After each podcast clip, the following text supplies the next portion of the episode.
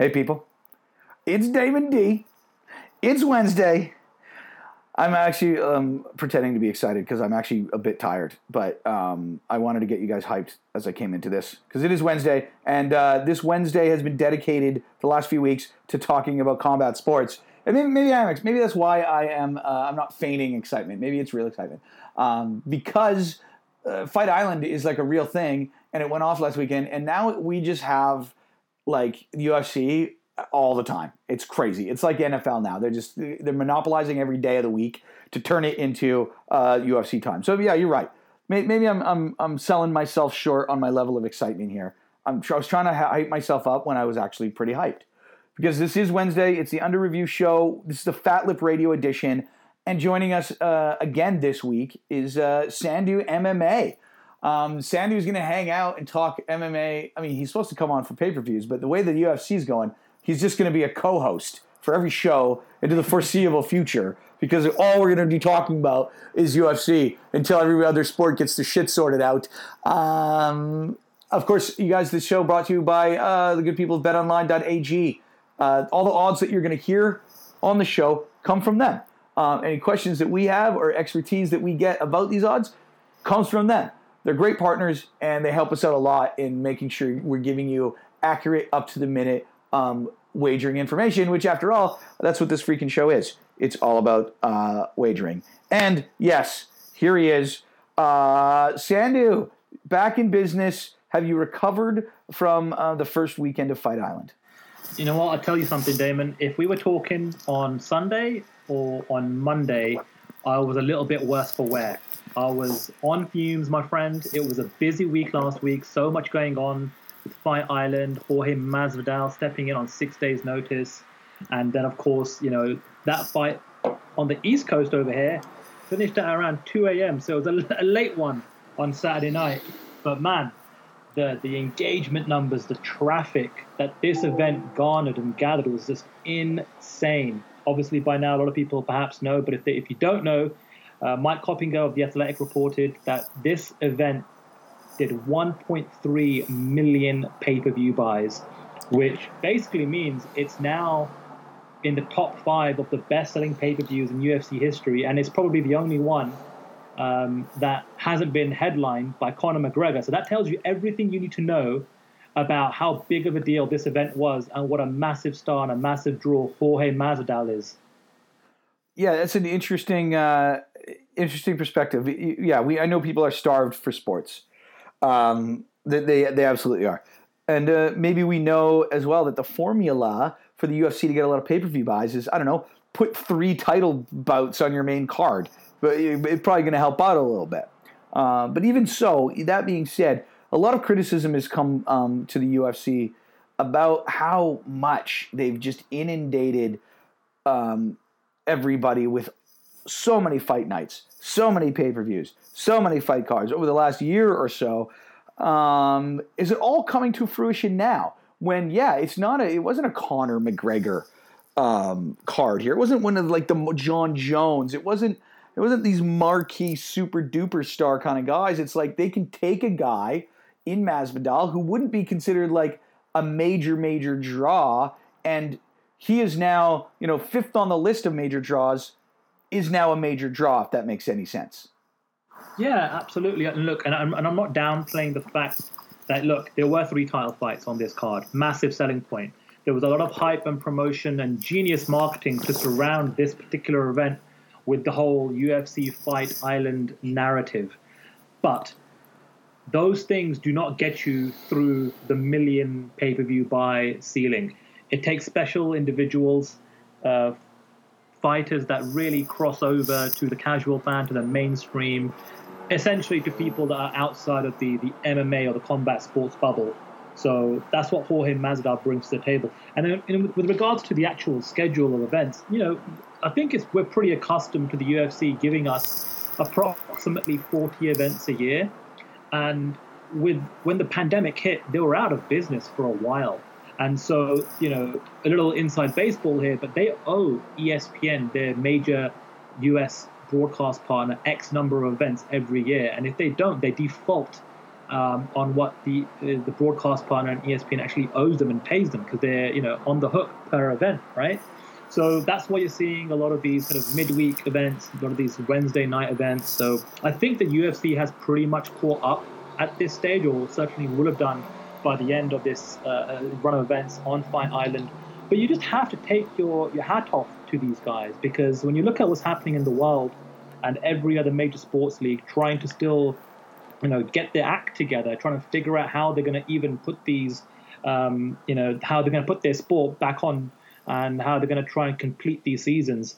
Man, the UFC, you know, train has kept on chugging along, so you've got to respect them for that, and they've done it for the most part very safe, uh, with tons of COVID nineteen testing. Um, so you really have to respect for you know for them for what they've done behind the scenes to actually logistically pull this all off. Yeah, I, by the way, I love fight the the concept of Fight Island, and, and literally when this when this whole thing like started going and sports were, were canceled and stuff, you know, the next thing you think of is just like, well, how are they ever going to do this? What what are they going to do? How would they keep it going? You know, and even if it's just a couple beers with your friends, we're always talking about like, okay, I guess this is what you got to do. You got to isolate. How do you isolate it? Well, you just book out a hotel and you keep everybody quarantined and you test everybody every day and you you know what I mean you come up with these ideas but nobody's ever has done it you know I guess it's easier said than done but uh, they're sort of doing it the NBA's kind of got the bubble but this is it's turning out to be a debacle um, you know the players associations are like hell no with so many of these uh, ideas that these leagues have come up with they're just like this this is bullshit um, and the UFC has just kind of managed to pull it off um, uh, which is great. And you know what? It's it's it's I I, I call it. I'm going to make this term happen. But they Bubba Gumped their way into sports. They were the only ship in the harbor after the hurricane, and and they're raking it in. I think the proof is in the pudding. They go and they put okay, yes, three title fights, but not you know, uh, uh, the major, major guys in the sport. To hell, you could probably rack up 10 guys that you would just say an overall, like, uh, uh, household name popularity would be ahead of most of the fighters, probably besides Paige VanZant on that last card. But they bubble gumped it, and when you're the only ship in the harbor, everybody you're catching all the shrimp, and the shrimp just translated into pay per view buys, and they ended up with you know a top five all time. Um, great strategy, super smart, and uh, frankly, I'm I'm so surprised that it didn't happen sooner. Like, uh, uh, it, it's a hard thing to do. It's harder than it is on paper to pull something like this off.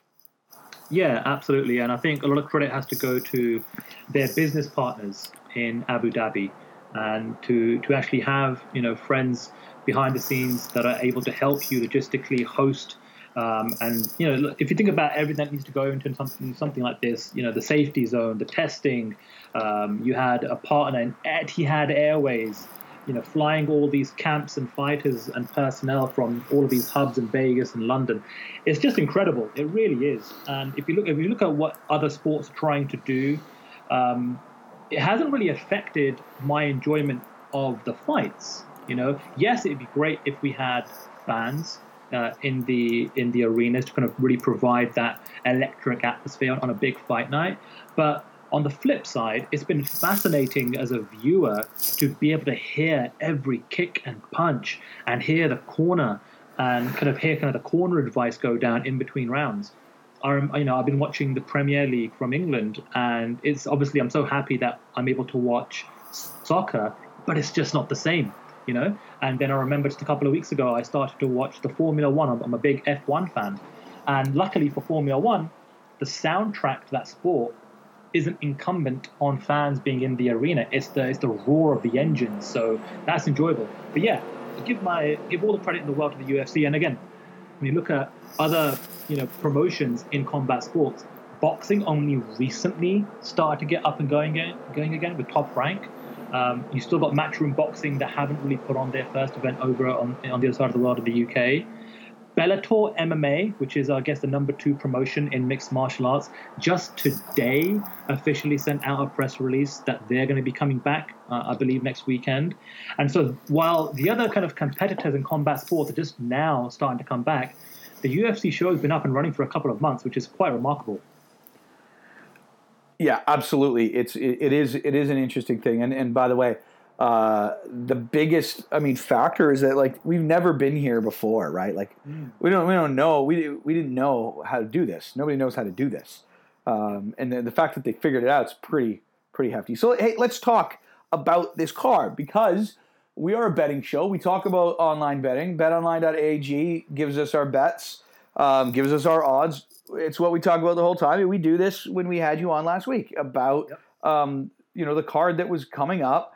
Um, at UFC 251, we talked about the main card. We walked through all the fights. You are an analyst and an expert. You do this and pontificate on results, and you give your insight on these things um, for everybody in every interview you do, whether it be on Twitter or whether it be on, on Instagram or your own publications.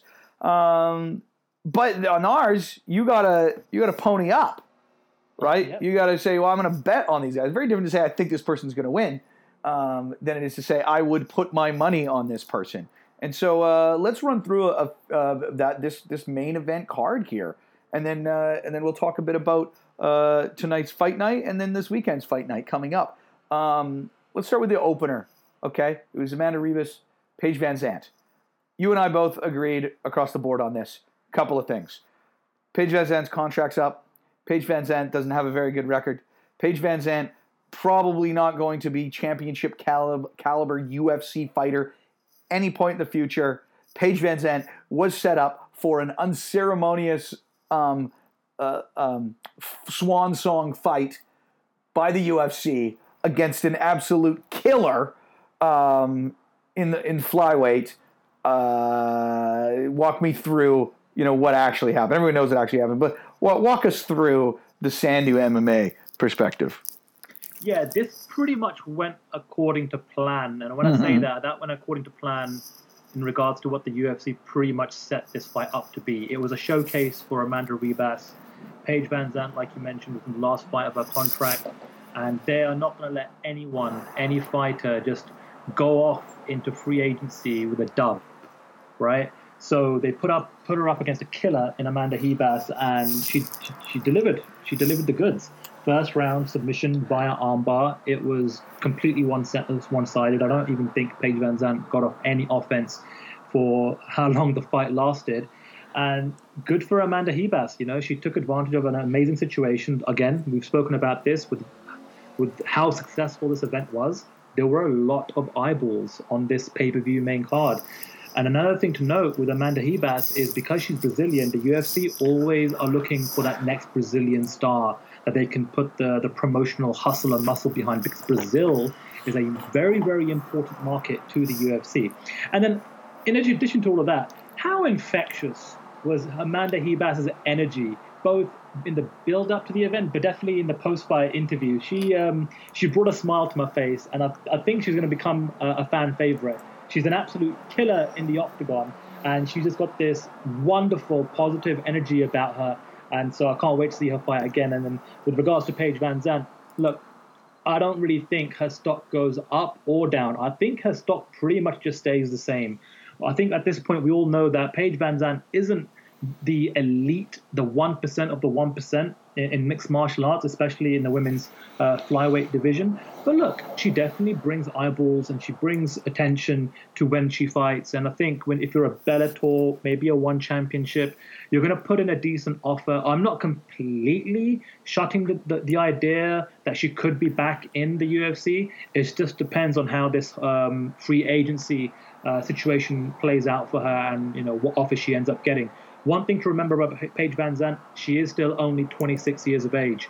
So she's athletic, she's got tons of experience for her age, um, she can definitely improve, uh, but I think ultimately she just wants to get paid, so she's going to go to the highest bidder. But uh, back to the actual fight itself, yeah, Amanda Ribas uh, was the odds on favorite uh, by a landslide, and uh, that one came in and rightly so. Yeah, uh, she was a massive fave, and and I think yeah we all agree we saw finally like it's so hard in any sport, uh, let alone UFC, to be like something that actually you think is going to happen happens. You know what I mean? That was really cool. And then uh, and then and then the night went took off from that point. Uh, J- Jessica Andrade, Rose Namajunas. Um, Rose was a slight favorite. Uh, this thing goes five rounds. Uh, Rose wins a decision. I was happy because I was cheering for her. You uh, wagered on Rose winning. Um, though I don't know, like I, it could have gone. I, I mean, this this this, um, you know, the main event ended up being a lot of decisions. Um, uh, you know, the main fights did anyway, but this decision was something that, like, uh, I don't know. I just want to get your opinion on it. Like, especially you saw Rose after too. She took some shots, man, like a lot of them, and and and especially early on, I was a bit like, oh man, this might not end that well. Uh, your thoughts on how this worked out? So here's the thing. I think if this was, say, a fight night main event, that means it would have been a five round fight. Had we seen a fourth or fifth round, I think we could be talking about Jessica Andrade getting a second victory over Rose Namajunas. I think the fact that this was a three round fight, Rose had done enough to win the first two rounds. Andrade, in most people's opinion, and mine, mine too, won that third round. It just wasn't enough to get the decision. Ultimately, it was uh, a split decision win for Rose Namajunas. She she got the the win. They are now one and one. You know, we know that last year Jessica Andrade defeated Rose Namajunas via first round KO slam uh, for the championship. Uh, so you'd like to think that things are nicely set up where these two will eventually fight again somewhere down the road uh, to actually culminate in that trilogy fight. But I give Rose Namajunas a lot of credit. I think she looked fantastic. Her boxing was buttery smooth. Her footwork was absolutely amazing. And I think with this win over Andrade, she is now in pole position. She is next in line to fight Zhang Weili, the women's UFC uh, strawweight champion. Uh, and what's interesting about that situation is they are both under the same management. Uh, Sucker Punch Entertainment manage both Rose Namajunas and Zhang Weili. So mm. I'm curious to see how that. I love, I love the kind of baseball information and nuggets of, of knowledge that some of these kind of fights produce. Um, so yeah, it'll be interesting to see how that uh, comes together. And when they do eventually fight, you mark that on your calendar, guys, because we are talking about two of the absolute best of the best. This is elite mixed martial arts that's going to be on display when Zhang Weili and Rose Namajunas fight. Yeah, great. Uh, big Rose fan here. I want to see her go uh, go all the way, man. Uh, she's she's awesome. I think she's great for the sport too. Uh, next up, Jose Aldo, Petr Yan. Um, this was a wild one because you know we talked about the experience of Jose Aldo, and and that this guy is a pros pro, and he was so amazing and and dominant in his main runs that it was it's crazy to think that he's like has to go to a different weight class or that um, you know what I mean. You look at that he's he's got uh, six losses on his record or, or, or seven now uh, losses, and then uh, and then Petr Yan. You were all over Petr Yan. You thought this guy was actually so legit. He was an absolute beast, um, and he kind of did what we thought he would do. It took him a little bit longer. Um, but you had this, you called this uh, right from the right, right, right out the gates, didn't you? Yeah, absolutely. Petr Yan. If you didn't know who Petr Yan was before, you certainly know who he is now. This guy is an absolute monster at 135 pounds.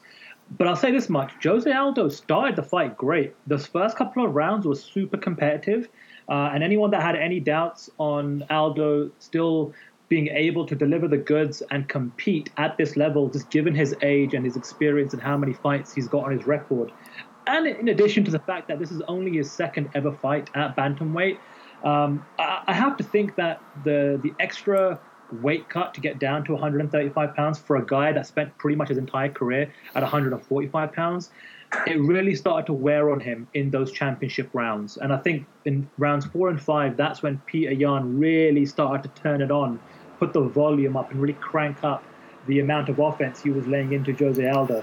And I also have to say, I thought that the referee, Leon Roberts, who in fact is historically a really good referee, I did I, I, did think he did a really bad job. Really, it was a really poor performance from him because I think the fight could have been stopped at least in the second minute of the fifth round. Petr Yan was just laying into Jose Aldo. Aldo was not able to really intelligently defend himself. He was kind of like in that turtle duck position, and it was maybe a hundred strikes um, without any counter offense from Jose Aldo. So ultimately, uh, a poor performance by the referee, uh, but this did not go to the judges. Petr Yan gets the fifth round TKO, and I think we're we're going to see a brand new era of dominance in the UFC bantamweight division with Petr Yan as its champion. Yeah, I, agree with you on the ref side. You and I were even like texting during the fight, going like, "Yeah, what what's going on here? Like this is he, he didn't move. He just like covered his head. I guess that's defense, is it? Is that really like uh, not not not according to me? Um, uh, anyways, yeah, we agreed there that just it could just unnecessarily took some unnecessarily uh, unnecessary beating from Petr Yan. But then it was yeah, I, I agree. Petr Yan was amazing to watch. Um, just I I was really surprised with just his maturity as a fighter. Right, you got a guy like Jose Aldo who's who's spectacularly talented and a seasoned vet, a guy who just knows how to how to fight against anybody and adjust his game. And these are really tricky. It's it, to to guy to go up against guys with so much experience because they are.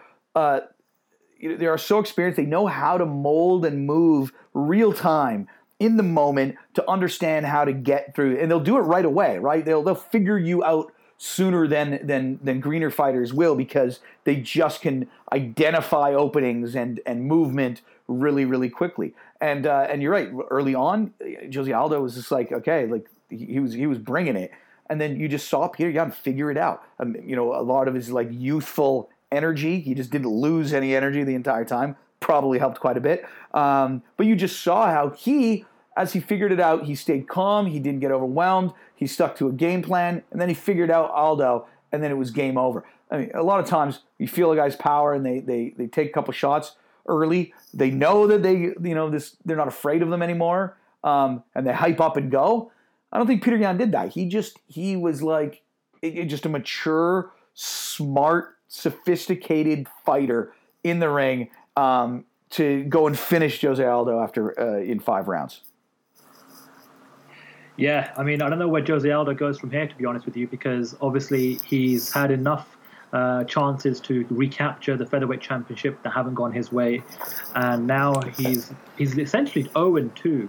People were scratching their heads a little bit with regards to why Jose Aldo was even given the opportunity to fight for the title, given he had lost to Marlon Moraes uh, by the judges' scorecard in his uh, bantamweight debut. But now he's 0 2, so I think he's in a little bit of limbo. But I will say this much I saw enough from Aldo to suggest that he can still compete at a very high level. I just don't think he's good enough anymore to be uh, the absolute best uh, in terms of championship caliber fighters. Yeah, I'd agree with you there. It's a bit of a strange spot um, especially going changing weight classes. Yeah, he's he's you're right. He's in a, a, mystery. He's a mystery right now of what you do with the guy. Like he's is he going to just become gatekeeper guy? He'll go back down and just be you know beat him, and then we can put you in your uh, in your top rung. Um, it's sad to think about because he is extremely talented, but uh, I mean that's that's the downside of running into a division with some talent like a guy like Petr Yan sitting in front of you. Hey, uh, Alexander Volkanovski, Max Holloway. We spent a lot of time on this here. We, we, we talked a lot about Holloway's experience, that he's still kicking it in the UFC and kicking some butt too. Um, and that uh, and that although Volkanovski's very good, um, a guy like Max Holloway, uh, I think you and I both agreed, you especially were all about, you know, his ability, his experience, um, coming in here and getting his redemption fight against Volkanovski. Well, I think we were both right. I think Holloway won. I think Volkanovski like ran out of their highway robbery style, somehow getting a five round decision over Max Holloway. Um, I thought Holloway uh, controlled the, fight. He had some effective aggressiveness. He was assertive, uh, landed where he could land. I don't know, man. You, uh, we, we didn't win any money off of this, but we both bet on the guy that I thought won. Man, this was the big controversial decision talking point coming out of this event. It, it's, it's even today, people are still debating in comments and talking about what the UFC should do in terms of getting these guys back in there again, because I think most people, the majority of people that I saw online, and myself included, scored this fight for Max Holloway. I gave Max Holloway the first three rounds.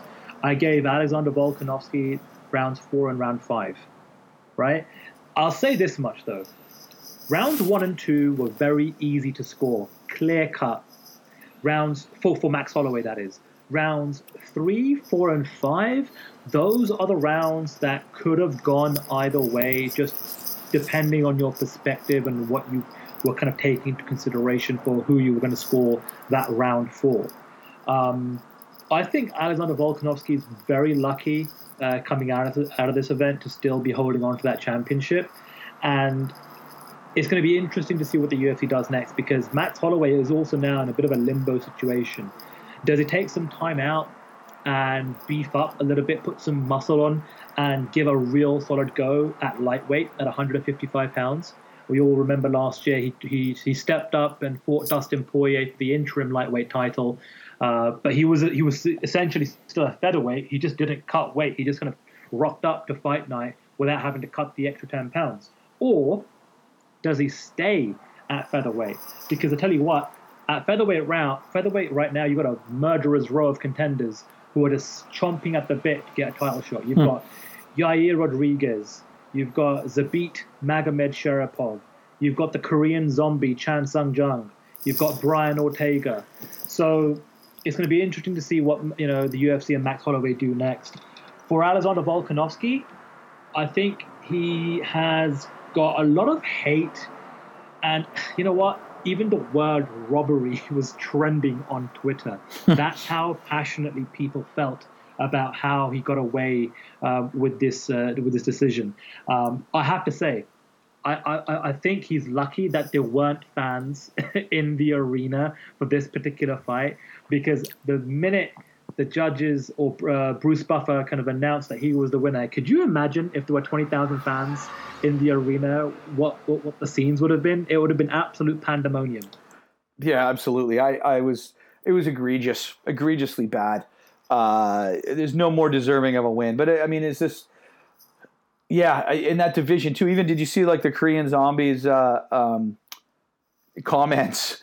on it too. But it, it's like a lot of guys are going to jump in and just be like, "Yo, bro, you got robbed" or whatever. His was like an eloquent challenge of like of like how I shall defeat, um, you know, this false deity and destroy him for the goodness of mankind.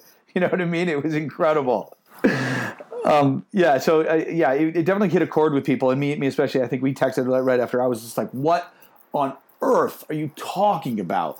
Like yeah, he got a couple rounds, and, and I think you, uh, I scored it similarly to you, but it was like it's still yeah, it, there was there was no like hum and hawing. It was just like it was super black and white to me. Uh, very interesting, and uh, man, this is yeah, you're right. There's a buzz saw of a division, so we're gonna the cream is gonna rise to the top. and does eventually in this division, and we're gonna see we're gonna see things mix it up. And I hope I hope Holloway still gets some shots at this though, because he should he should definitely be hold belt right now and at least have some stake in what's about to happen over the next year in this division. Let's jump into uh, our main event. Usman yeah, Masvidal. All right, um, man.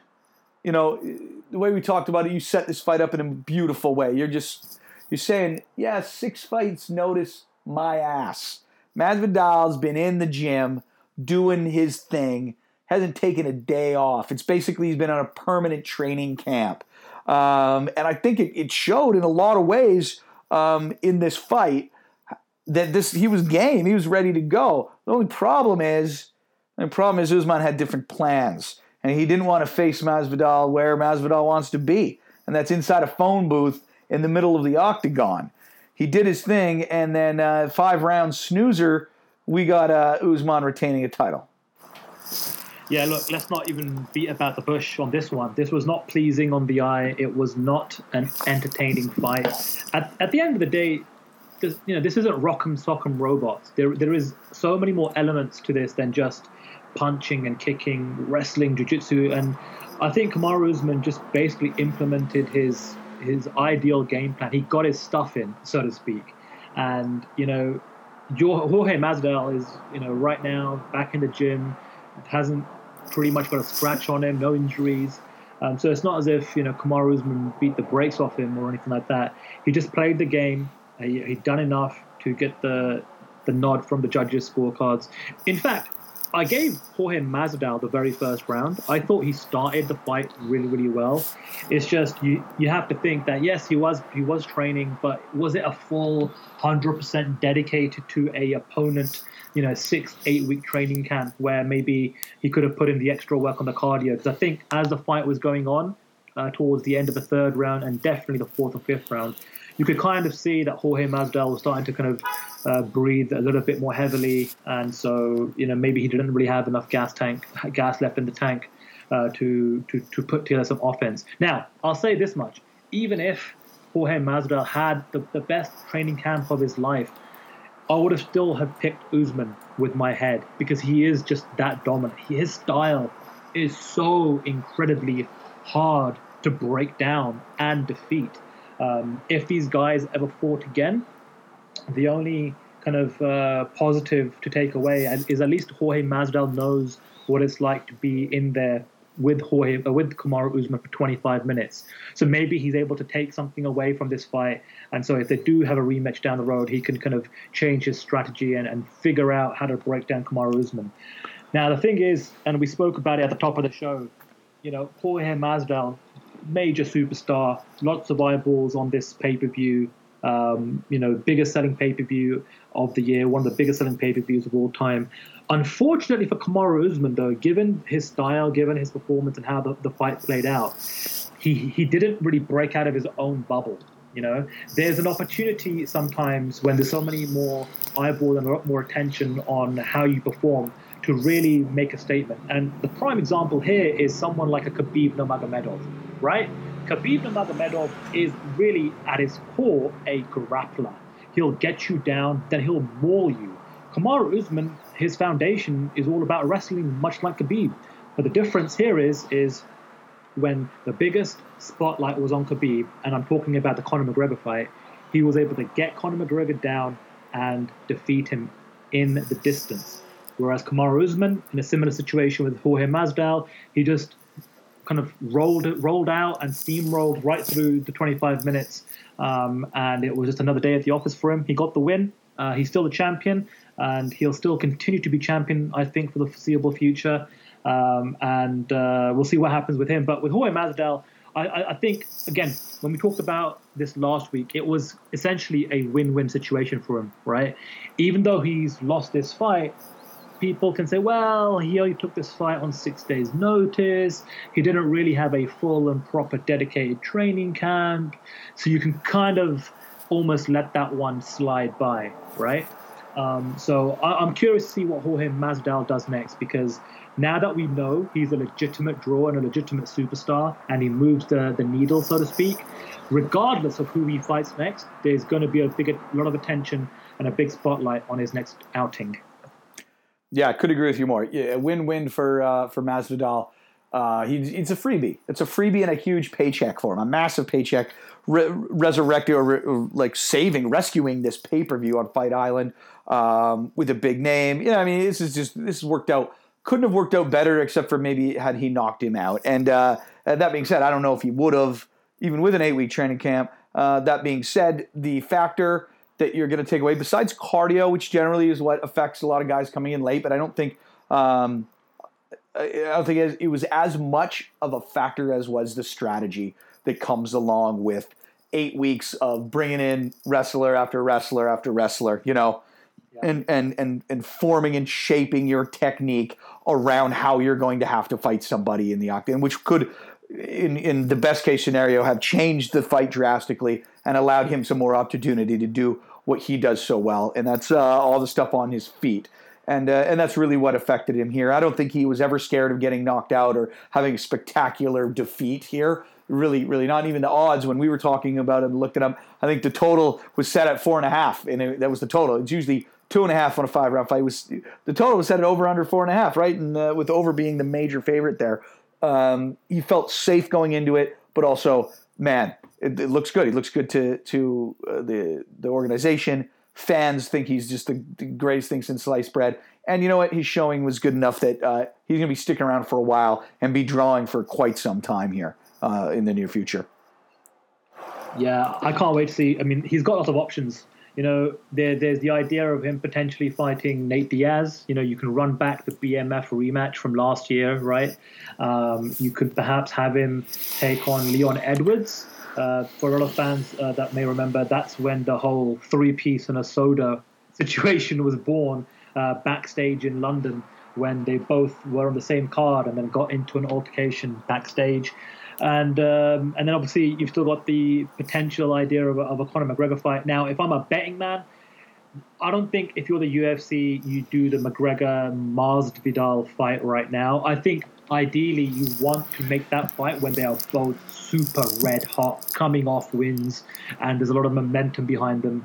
Um, so I, if I'm a betting man, I, I think we're going to probably probably either see the Diaz rematch or the Leon Edwards fight. And the reason why I think the Leon Edwards fight is is so much in play for Masvidal right now is in the interviews since the loss to Usman, he is like laser focused on trying to get back in there with Usman because his ultimate objective is to win the UFC welterweight championship. And it looks like the UFC are going to go ahead and book Kamaru Usman versus Gilbert Burns, which was the original main event Oh. for UFC 251. Dana White has said that Gilbert Burns is going to get that shot still. Um, and so, who does that leave at the top of the weight class in terms of another contender? It's Leon Edwards, who's riding an eight fight win streak. So, if you're Masvidal and you want to A, get another shot at the title, you, you knock out the guy or you finish the guy that's riding an eight fight win streak and has um, all the credentials to get a title shot right now. You beat him, cool, great. You're back in the win column. You just beat another contender. We'll give you the shot, depending on who wins between Burns and Usman. And and the Edwards situation is great because not only do you get to fight and potentially get a win over a top contender, but there's beef, there's there's promotional material for the UFC to use, given this backstage brawl that these guys were in in London. So it's it's a home run situation. So for me, it's Diaz or Edwards. I'm leaning slightly towards Edwards right now, but whatever Masvidal does next, everyone's going to be watching, no doubt. Well, that's the great thing about it, man. We, we, we've got a new draw. We got somebody who's actually going to go out there, uh, fight on short notice, and, uh, and and entertain the people. Right? We went and root for somebody, and uh, it's getting tough with the, with, with these, uh, you know, the title holders uh, dropping like flies and, and getting arrested, and then just moving weight classes. And uh, Masvidal's the best thing to happen to UFC in a very long time. And Conor re- retiring, unretiring, re-retiring. Uh, hey, real quick before we let you go. Um, uh, tonight there's a fight night going on. Yes. Main event, uh, Kattar, and then Dan Ige. Um, I, it always bothers me saying his name. Um, right now, uh, Kattar is uh, minus two seventy five favorite. Who you got in this fight tonight? I got Kattar here. Now, I'll say this much. Dan Ige, that's how you say it, by the way. It's Dan Ige. No, it's Ige. Ige. He's, uh, he's riding a fantastic six fight win streak. Um, now, I'll say this much. He did get a split decision in his favor against Edson Barboza uh, in May Yeah, that's right. this year. So he has fought very recently. Um, now, that is a fight that I personally thought he lost, but it is what it is. He, he got the, the nod on the judges' scorecards there. But let me tell you, Calvin Kattar, he is the real deal. Um, the only guys that are ahead of him right now in the in the current UFC rankings, Brian Ortega, Yair Rodriguez, Chan Sung Jung, and Max Holloway. like so literally a win here and he's breaking into title contention, you know, very, very shortly here. And by the way, if I am Calvin Kattar and I do get the win tonight, I'm calling out Max Holloway. That's the move. If I'm if I'm his management team and I'm giving him any advice, get the win, get on the mic and call out Max Holloway.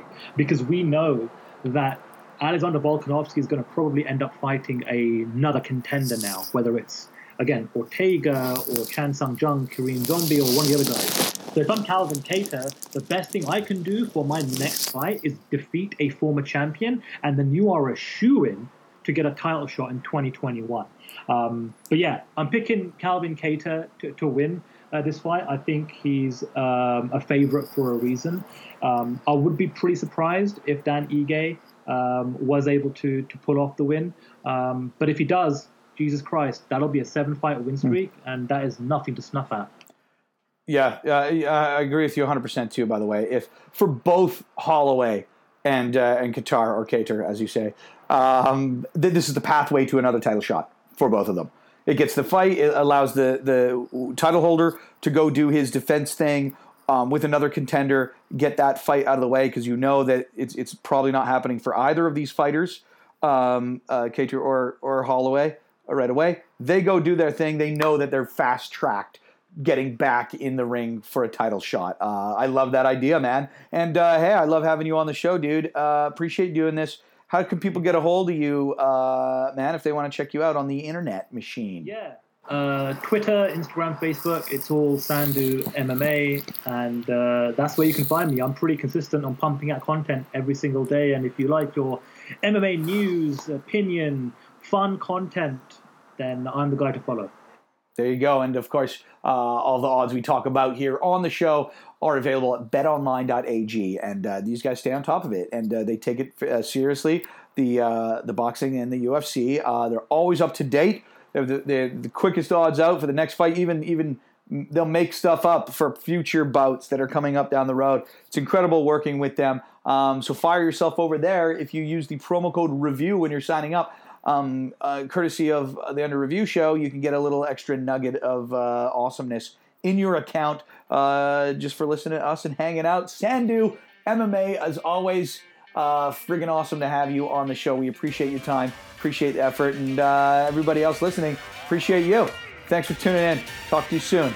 Adios, muchachos.